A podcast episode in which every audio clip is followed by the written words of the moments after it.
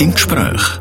Heute habe ich ganz einen speziellen Gast im RSO im Gespräch, nämlich die Frau Holle. Also, das ist der Übernahme vom Balzer Arpagaus. Seit über 30 Jahren ist er für die Beschneiungsanlagen von der Weissen Arena zuständig gewesen. Wie er zum Übernahmen gekommen ist und ob es eben wirklich die Klimaerwärmung gibt, das verratet er uns hier auf RSO. Mein Name ist Dario Linder. RSO im Gespräch. Hallo miteinander, das ist das RSO im Gespräch. Der Balzer Arpagaus, er wird in Lags von allen nur liebevoll Frau Holle gerufen. Ich habe ihn an einem verschneiten Tag im warmen Aufenthaltsraum von der Bergbahn getroffen und wollte wissen, wie er zum Übernahmen gekommen ist. Ich habe eigentlich vor 32 Jahren angefangen hier bei der Weisse Arena. Was hat mich hier angetrieben? Die Liebe zu meiner damaligen Freundin. Ich bin voran auf Montage, ein die Weltschicht umgereist. Habe dann eine Arbeitsstelle bei der Bergbahn Krabs-Jong gefunden, da, so hat das noch geheißen. Bin sechs Jahre tätig im Unterhalt von der Skilift. Im 93 bin ich angefragt worden, ob ich Interesse habe, um die zu erstellende Schneeanlage zu betreuen später. Ich habe mir lange überlegt, ob das etwas für mich ist und schlussendlich habe ich natürlich ja gesagt und heute reut es mich überhaupt nicht. Schneeanlage, was heißt das? Wir tun selber der Frau Holle nachhelfen, Schnee produzieren und von dort her stammt der Übernahme oder der Beiname Frau Holle auch her.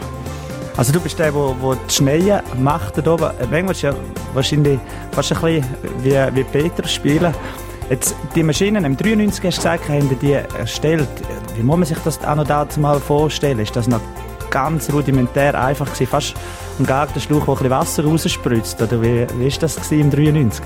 Nein, es hat natürlich schon im 93 eigentlich Schneemaschinen, Propellermaschinen gegeben. Der, der einzige Unterschied zu, zu heute ist einfach, heute kannst du praktisch alles per PC mit Fernüberwachung bedienen, ein- und ausschalten. Früher hast du zu jeder einzelnen Maschine müssen hingehen, hast ein Thermometer in der Hand gehabt oder hast zuerst einmal Temperaturen kontrolliert. Ist es ungefähr minus 4 Grad, dort muss noch minus 4 Grad zum Schneien. Wenn ja, dann hast du mal Maschinen aufgestartet, das heißt Ventilatoren, Kompressor laufen lassen.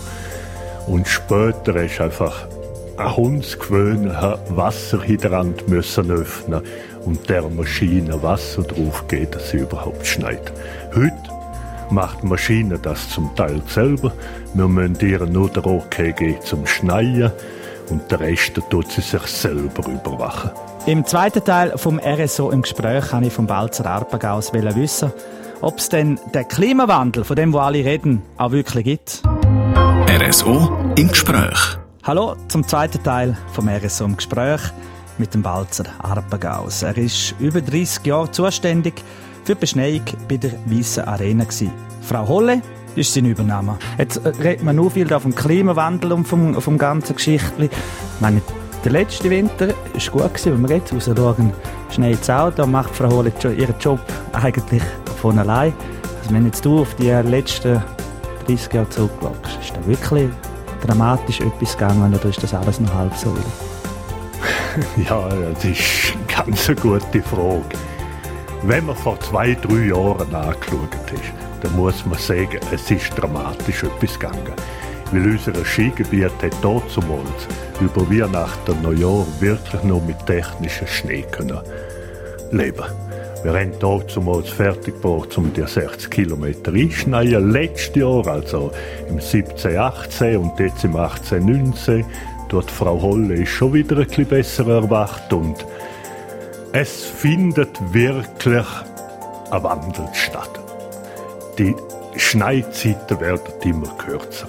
Und das ist natürlich der große Vorteil von der heutigen Technik. Du kannst natürlich mit dem Computer viel schneller reagieren und du kannst auch viel besser die guten Temperaturen ausnutzen.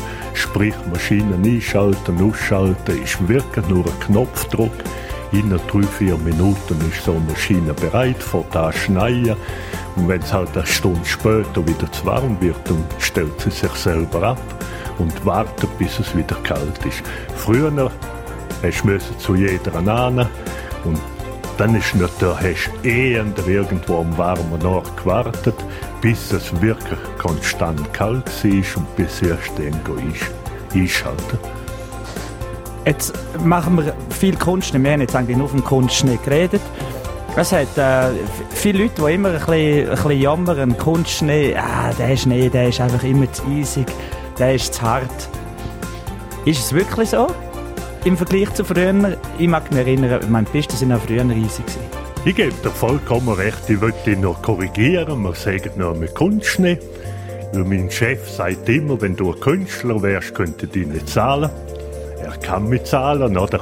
Wir machen technischen Schnee. Weil es ist nichts anderes als gefrorenes Wasser. In der Natur, Schnee ist gefrorenes Wasser, gefriert auf 5000 Meter Höhe, als Eiskerne, kalt ab, irgendwann wachsen die schönen Schneeflocken.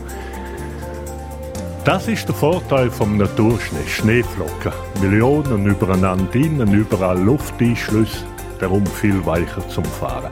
Wir haben die Zeit nicht. Wir haben nicht eine Viertelstunde, um den Eiskeimli, wo wir produzieren, um das schön wachsen zu lassen, zu einer Eisflocke. Wir machen eigentlich nichts anderes als Eiskügel. Die fallen am Boden, Millionen, Milliarden, und dort hat es keine Lufteinschlüsse. Und das ist einfach sehr, sehr kompakter Schnee.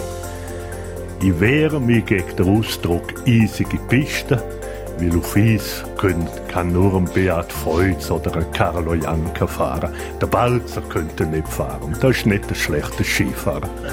Der Balzer Arpagaus, Skifahren kann er wirklich. Ich habe mit dem Snowboard mehr als Mühe zum Mitmögen. Und genau um das geht es im dritten Teil. Veränderungen auf der Piste in den letzten 30 Jahren mit Snowboard und Carving-Ski, die hier dazugekommen sind. RSO im Gespräch. Das ist der dritte Teil vom RSO im Gespräch mit dem Balzer Arpagaus. Mehr als 30 Jahre schafft er schon bei den Bergbahnen zu Lags.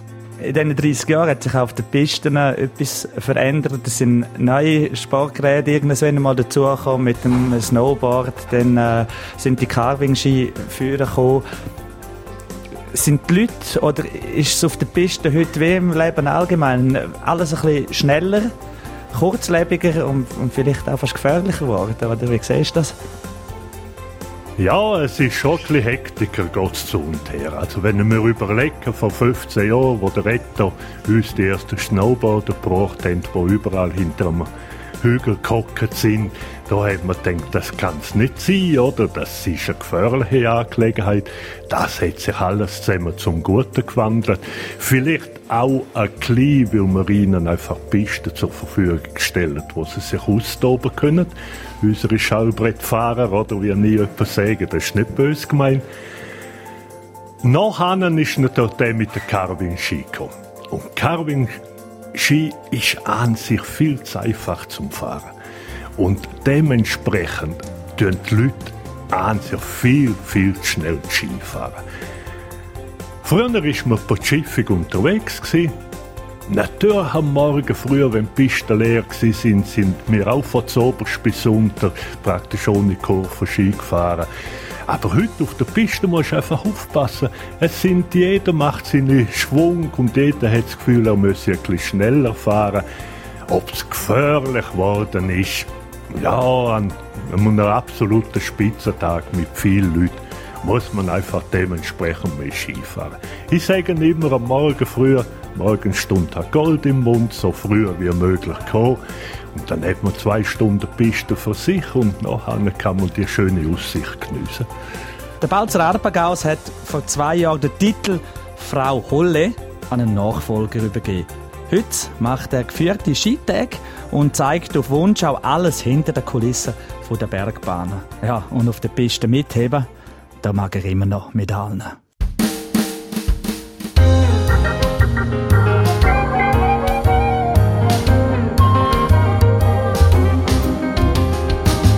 RSO im Gespräch.